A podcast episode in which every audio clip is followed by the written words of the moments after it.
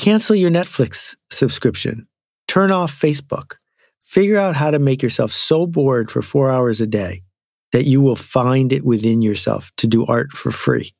Because otherwise, you'll do what almost everyone has done, which is get a job and then be so tired from your job that you don't make art. And then you've got neither one. Welcome to Creative Elements, a show where we talk to your favorite creators and learn what it takes to make a living from your art and creativity. I'm your host, Jay Clouse. Let's start the show.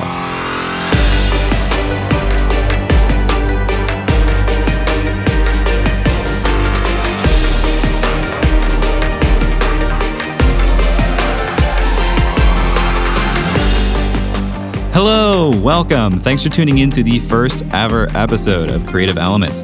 I'm so excited that you're here. I'm your host, Jay Clouse. I'm a writer, a podcaster, a course creator. I like to write things and record things. I like to make things. And my guess is if you're listening to this, you like to make things too. But it can be hard to make a living from the things that you make. It can be hard to make a living with your art. So if you're like me, you probably look up to a lot of other artists and creators and think, how do I do what they do? How did they get there? And how can I get there too? So, on this show, Creative Elements, I'm talking with creators who have successfully built that path for themselves. And through our conversation, I'll be pulling out the elements of their style and approach that have helped them to build that independent creative career that we all aspire to. And I'm really excited about this conversation because it's with someone that I've looked up to for a very, very long time. Today, I'm talking with one of the most well known marketers and prolific writers on the planet, Seth Godin. Everyone in this room owns a media company. 15 years ago, no one in this room owned a media company. And now all of you do. And that means you don't need the New Yorker to say yes, and you don't need CBS to say yes, and you don't even need the Huffington Post to say yes. That everybody owns a media company if you want to. If you want to put on an event and have 500 people come, you can. If you want to write something online and have a million people read it, you can. If you want to be in the connection business, you can. And this is really bad news for people who are insisting on being picked because you're not going to get picked. Dick Clark has passed away. He's not going to call and put you on American Bandstand. It's over. And it's being replaced by the awesome, scary responsibility of picking yourself. That was a clip from Seth's talk, Thinking Backwards, at Creative Mornings New York in May 2013. It's a powerful new possibility, and it's exactly the path that Seth has taken himself. Seth picked himself and has built his brand by being a model of consistency. He's been writing every day for decades, racking up over 7,000 blog posts. And if you Google the name Seth, he will be the first result. Seth is the author of 19 books that have been bestsellers around the world and have been translated into more than 35 languages. More than 10,000 people have taken his workshops, including Alt MBA and the Marketing Seminar. I'm actually one of those people. I've taken Alt MBA, the Marketing Seminar, and the Podcast Fellowship, just to name a few. So I'm excited to talk with Seth because he is a shining example of this new model of success for creators made possible by the internet. He has more than a million readers on his blog, a popular podcast. He teaches courses, workshops, he sells books, he gets paid to speak. He is the epitome of what it means to run your own media company. But it hasn't been easy, and he did not build it overnight. So in this episode, we talk about that path to success for him, other paths an artist can take to make a creative living, how to market your ideas, and the importance of empathy when it comes to creating. I'd love to hear your thoughts on this episode as you listen. You can find me on Twitter or Instagram at jclouse. But without further ado, Let's hear from Seth.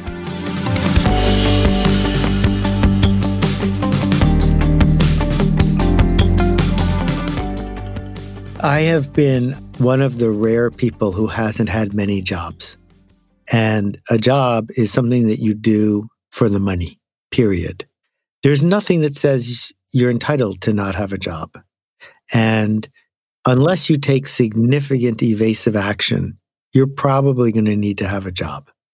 And I took significant evasive action so that I wouldn't have to have one, but it was really painful for a long time. So there are things that I do as a hobby carving canoe paddles, listening to jazz. It might be good enough at either one of them to charge somebody one day, but that would ruin it for me. You've referred to yourself as a freelancer.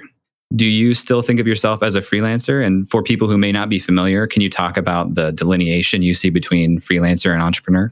Sure. I think it's a really important distinction. So, freelancers get paid when we work, It's us. It's our two fingers. It's our voice. It's us doing the work. So a surgeon is a freelancer. When she shows up, she's doing the surgery, not someone on her team. An entrepreneur builds something bigger than themselves. Entrepreneurs get paid when they sleep. Entrepreneurs should never, ever do the work. That's not their job. Their job is to hire someone to do the work. That the job of a, a Larry Ellison or go down the list of famous entrepreneurs, they don't actually code. They don't actually sweep the floor. They don't drive the car. They hire people. So I've been both. And right now, most of the time, I like six hours, eight hours a day, I'm a freelancer.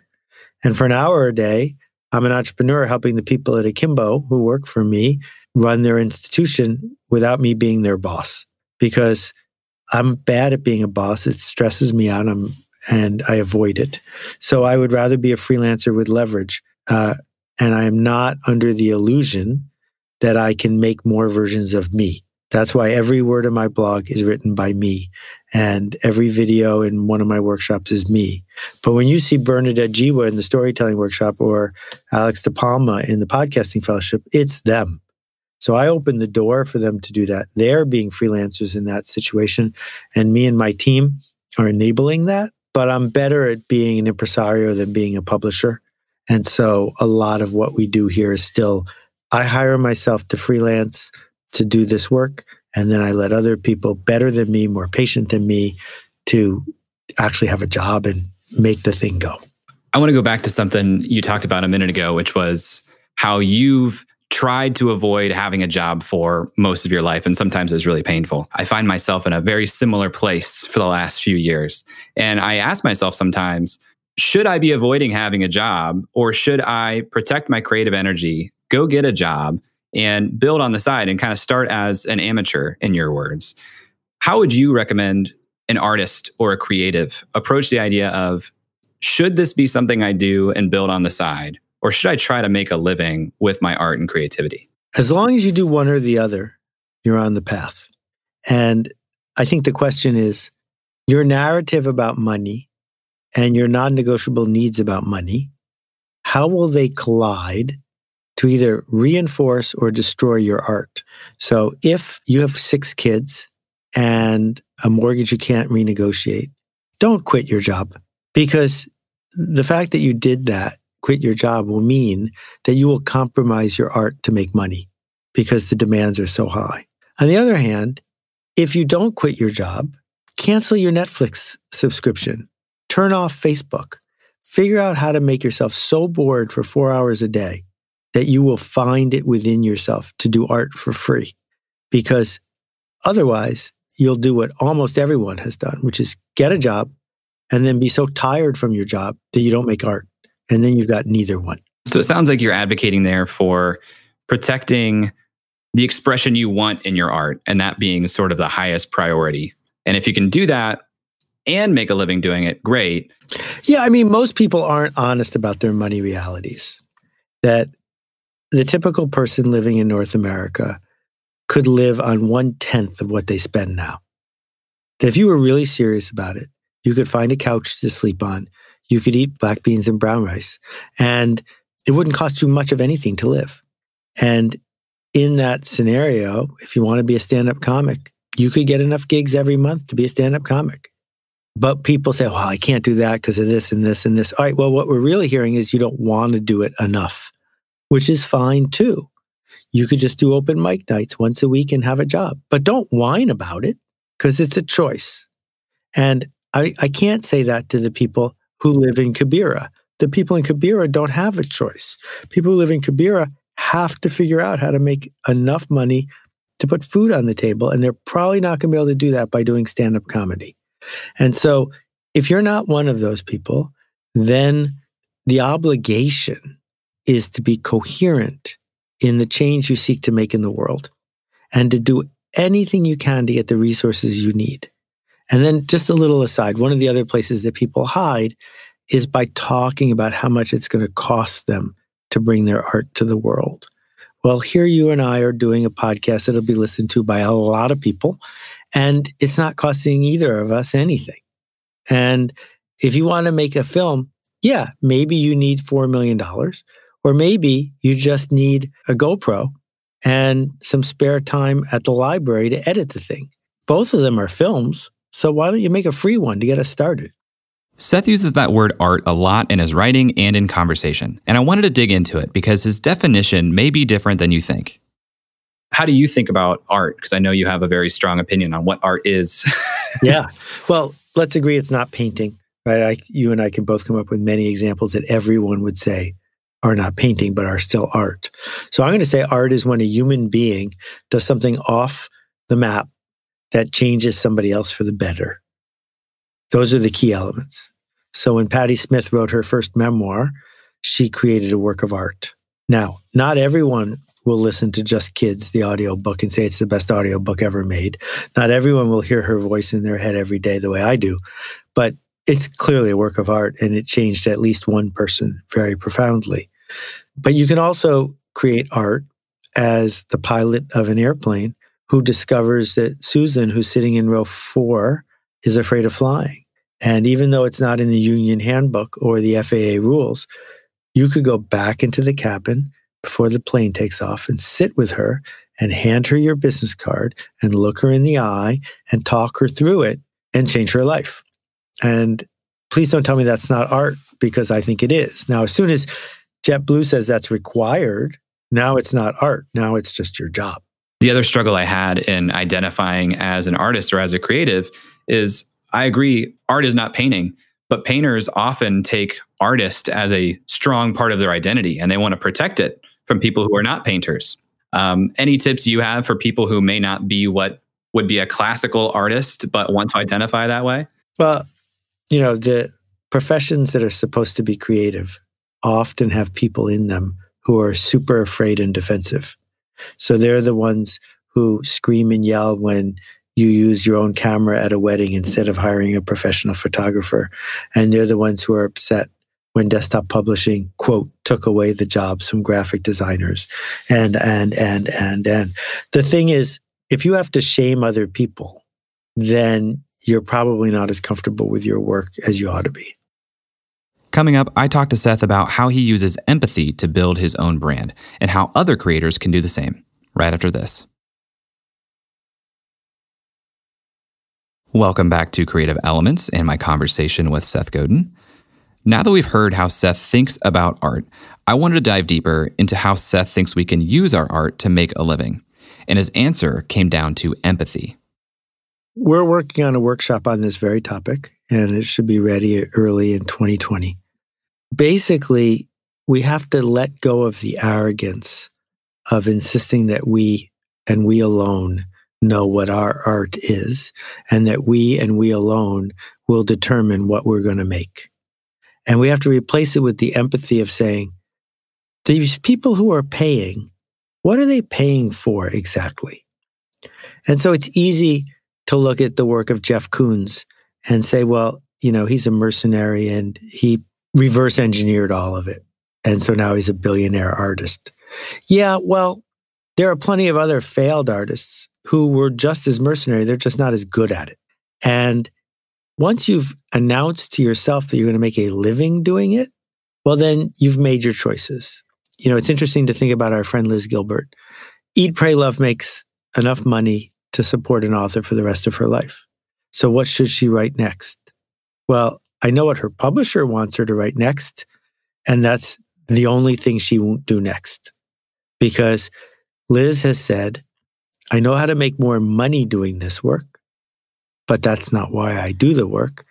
Whether there's money or not doesn't matter as long as I get to do this work. So now, if she's not doing it to make the publisher happy and maximize her royalty, who is she trying to change? And it is not okay to say, I don't want to change anybody, because that's where we get to the world of Hilma af Klint, who painted 10,000 paintings and never showed them to anyone.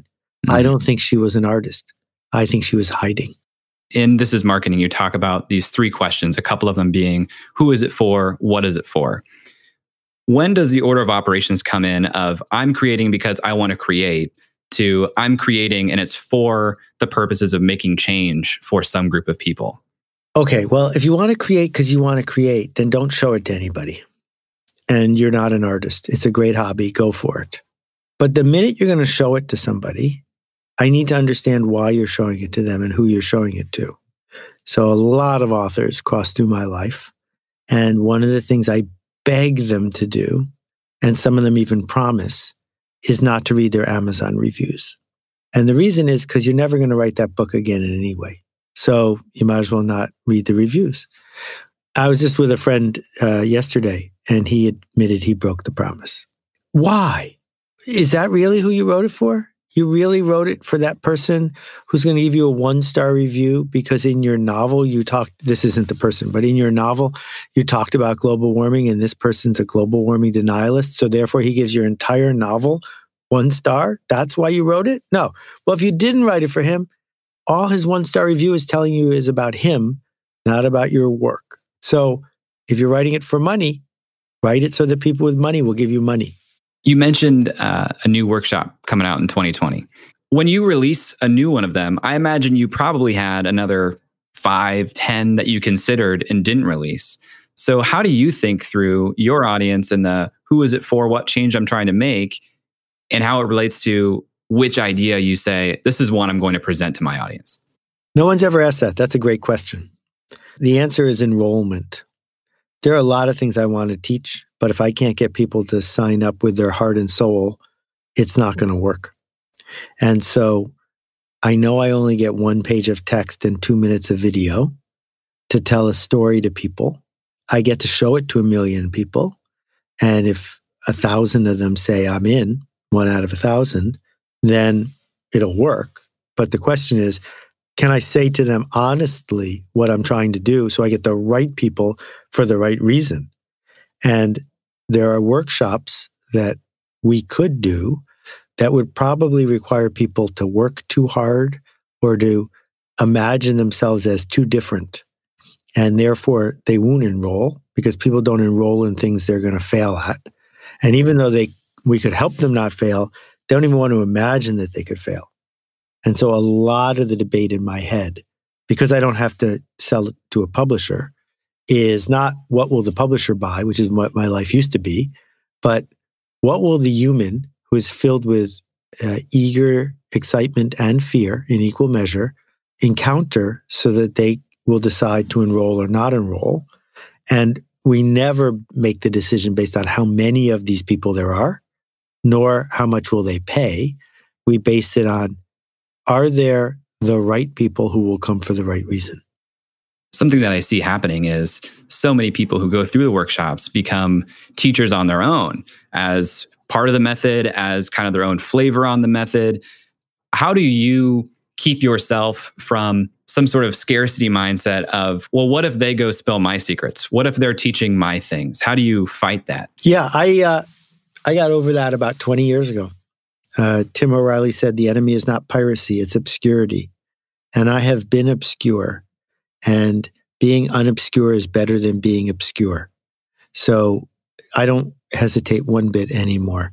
There, no, I have no secrets, none whatsoever. If someone steals our video, that's a different thing. That's just stealing, and it morally offends me. It doesn't cost us a lot of money, but it morally offends me. But uh, you want to steal my ideas? I hope you will. The the number of people who stole the ideas in permission marketing adds up to 10 or 20 billion dollars in revenue a year none of which i get. And that's great because i don't have to deal with the hassle but i get part of the credit. Seth's relationship with his readers and listeners is so strong and so unique. I wanted to hear from him about how he thinks about his own brand and how he builds such a strong connection with his audience authenticity um, is something I've heard you talk about before. Can you riff on that a little bit more? Well, how privileged are we as a, a, a species that we can sit around talking about the fact that we don't have to hunt, we don't have to farm, we don't have to work, we just have to do what we feel like in order to feel fulfilled. There's no other species and humans until 20 years ago, this wasn't ever discussed. And there's this demand on the internet for what I call faux authenticity, which is sort of the real life soap opera. The idea that we're just going to let it all hang out and people will, we can form a crowd. That I know if I do a blog post or something where I come across as being more of the actual version of me, people love that. But none of them are real. And anyone who put clothes on today, anyone who went to work when they were tired, anyone who was nice to a customer or the boss, even though they were in a bad mood, they have been uh, inauthentic. And I say, good for you. We need more inauthenticity in our lives. We need more people who will be exercising their soft skills, who will be just and fair and not cranky, even if they don't feel like it, because that's what it means to be a professional. If I get hired to give a speech, they're going to pay me and I'm going to show up whether I feel like it or not. And I'm going to generally be thrilled I did it, be glad I was there, but I don't get a choice because to be a professional means authenticity goes out the window. We don't care how you feel. We hired you to keep your promise. Better show up and do that. This idea of showing up and, and wearing the mask of who you need to be in that moment or being the person on social media that maybe you've to this point portrayed yourself to be on social media. It makes me think of personal branding. And I would love to hear your thoughts as a as like the marketing guy as to how branding can or should apply to an individual or, you know, and a personality. Well, so let's start with this. A brand is not a logo. A brand is something else. A brand is a set of promises and expectations that people have about something they're about to engage with that they wouldn't have had if you were generic. So I would argue every human on earth is either a brand to someone or invisible. Those are the only two choices. So if you every day on your way to work in Mumbai pass a tea vendor on the corner, he or she has a brand because they're going to act the same way every time you meet them. That's what you expect. Otherwise, we'd never be able to process all the incoming in our life. We process it because we can ignore most of it. So you have a brand. That's not the question. The question is, is it the brand you want? And if you want to make it the brand you want, that's going to take some effort. Now, you could say my brand is however the way I feel today. I'll say whatever pops into my head. And if you do that, then you become one of those cranky old men on YouTube who are spouting off about stuff that no one wants to hear. But for the rest of us, the same way that Nike or Western Union or Uber has a brand and that on a good day they stay on brand, as humans, we can do the same thing. What does it sound like when we sound like us? Well, you should try to sound like that. How much do you think about that for you? And what does that process sound like? Oh, I think about it all the time. And, you know, the, I can't even remember which airline their slogan was, we really like to fly and it shows. Well, I would really prefer to fly on an airline of people who say, it's our job to fly you there safely without annoying you every time. Because I don't want my experience to be based on whether you like flying or not. Not my problem. After the break, I talk with Seth about his own business and his unique ability to invent new terms. Right after this. Welcome back to Creative Elements. If you follow Seth's work, you see that he has a unique ability to use the English language. He wrote the book Purple Cow to introduce the idea of creating something that stands out. But he doesn't always just invent new words. Instead, he often puts a modern spin on an old idea, words like linchpin and impresario. I love that term, impresario. And I wouldn't know that term if it weren't for you and uh, the ways you use it. How would you describe like what a modern day impresario is. It comes from La Scala and the opera in the 1700s. Someone needed to rent the theater, someone needed to hire the diva, someone needed to get the orchestra, someone needed to sell the tickets. That person made the show happen. Show couldn't have happened without everybody else, but that person, they're the linchpin in the process. It's so much easier to become an impresario than it used to be right? That there's a parking lot near the train station in town that's empty on Sundays. So go to the mayor and rent the parking lot for 50 bucks.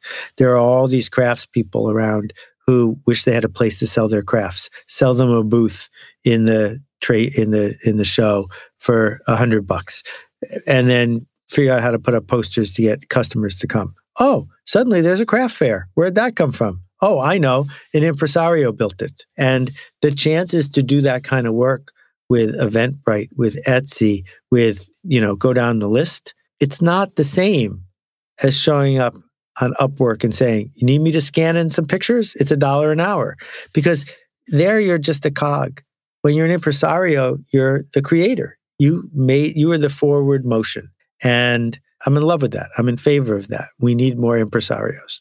Something I really admire about your work is you will almost take existing words but create your own vocabulary of what they mean and how people identify with it. When do you see or when would you recommend considering creating your own vocabulary and your own framework of thinking about things versus trying to fit within what people understand already? Well, I guess that the craft of it is if you're going to invent Esperanto and everything has its own name, then you haven't accomplished very much because people aren't going to learn the language. On the other hand, if you can get us 90% of the way there with words we're all comfortable with, but get us over the part where we're stuck by giving us a new name for something that didn't have a name, that's a form of teaching that, you know, once you have to dial the phone, that's a massive technological breakthrough. Because now that you know that a phone has a dial, which for the youngsters out there is what we call a touch tone now, a touchpad. Once it has a dial, you've just finished the cycle so elegantly of, well, how do I connect to somebody else? Oh, I don't have to call an operator who's going to move a wire. Somehow, a code. Well, that insight was priceless, but it needed a name because it stood for something that didn't exist beforehand. So, permission marketing, I could have just called it how to deliver anticipated, personal, and relevant messages to people who want to get them and not be a spammer. But that doesn't really roll off the tongue. But it needed a name because it was a special thing. You needed to have someone whose job title was vice president of permission marketing. And if it didn't have a name, you couldn't be vice president of it. And so there's not, you know, the rest of that book is written at the fifth grade level. There's not one fancy word in it but I needed a name for it. Other times, like in my book, Survival is Not Enough, I invented tons of words and none of it caught on because I was out of control. Out of control, how? I was just inventing words for fun, right? There, there, I was inventing words where words didn't need to be invented. I, the entire book is an analogy to evolution. Charles Darwin wrote the foreword, which is not easy to do because he was dead. And um, and so I just kept trying to come back to that whole idea of sexual selection and mutation and things like that. I'm still proud of the book, but I think if I had been a little less clever, I probably would have been able to reach more people. So, do you would you say it's true then that things that catch on that you kind of create or coin are things that already there's an inherent need for new terminology for or yeah. how much of that can be made up for with just pure brute force repetition? Oh, a bunch, but I mean, yeah, so Chris Anderson wrote a book that I wish I had written. There aren't many books I wish I had written called The Long Tail. And I had written about Zipf's curve four years previously. It's all in Unleashing the Idea Virus, but I was focusing on the short head and calling it the long tail as opposed to circling part of a curve.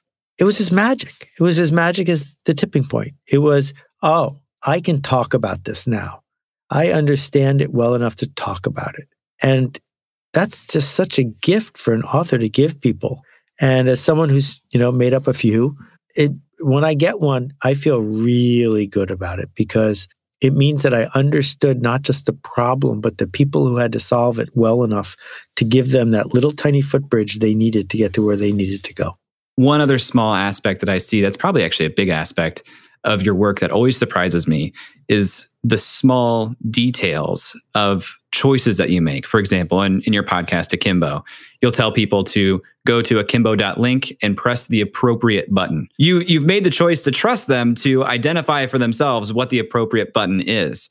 How do you think about choices like that? Or in your emails to say, go to this website and click the purple circle that you find. How do you think about those small design and word choices?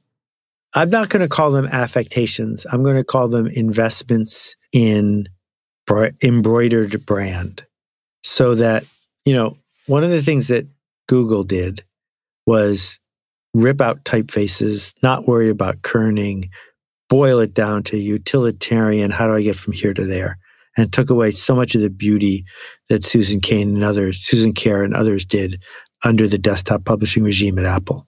And I miss that attention to detail. When I think about how it feels to walk in to a beloved restaurant that has a layer of wabi sabi, that has something going on that you can hold on to that's not just a Sbarro's at the airport. I miss those things if they're not there. Well, I'm not selling, you know, Neapolitan pizza, but I am selling the way a story makes you feel. And I am the first to tell you, I don't do a lot of research. I don't guarantee that it's all perfect. I don't edit my work very heavily. So don't come to me for that. You know, you, you can go listen to Steve Wright tell jokes that are perfect to the microsecond because he's practiced the same 100 minutes for his whole life. But that's not what I'm doing here.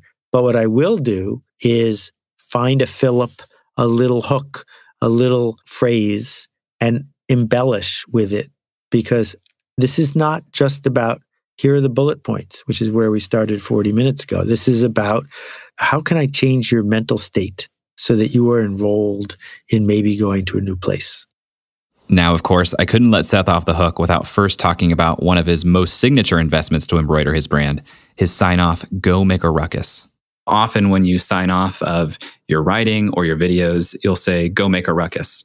And I wanted to hear when the first time that phrase came about. oh, boy.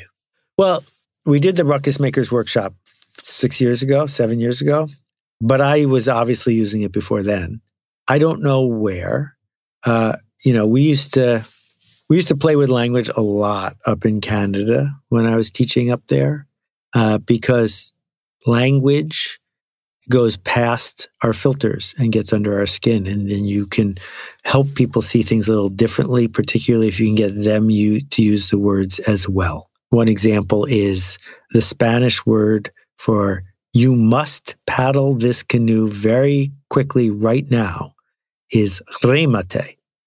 And I know this because I was teaching 40 kids one summer and I didn't speak a word of Spanish and they didn't speak any English. So they taught me remate.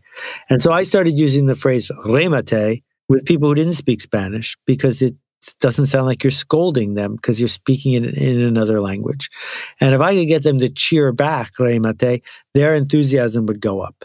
And so it didn't matter that it was windy out we had fun. I just did a search while you and I were talking. One, two, three, four, five, six, seven. I've used the word ruckus on my blog more than 30 times. And um, if it's in chronological order, I'm not sure it is. I wrote a blog post in 2011 using it, but maybe even before then. So I'm going to do more research on this because it's an interesting question.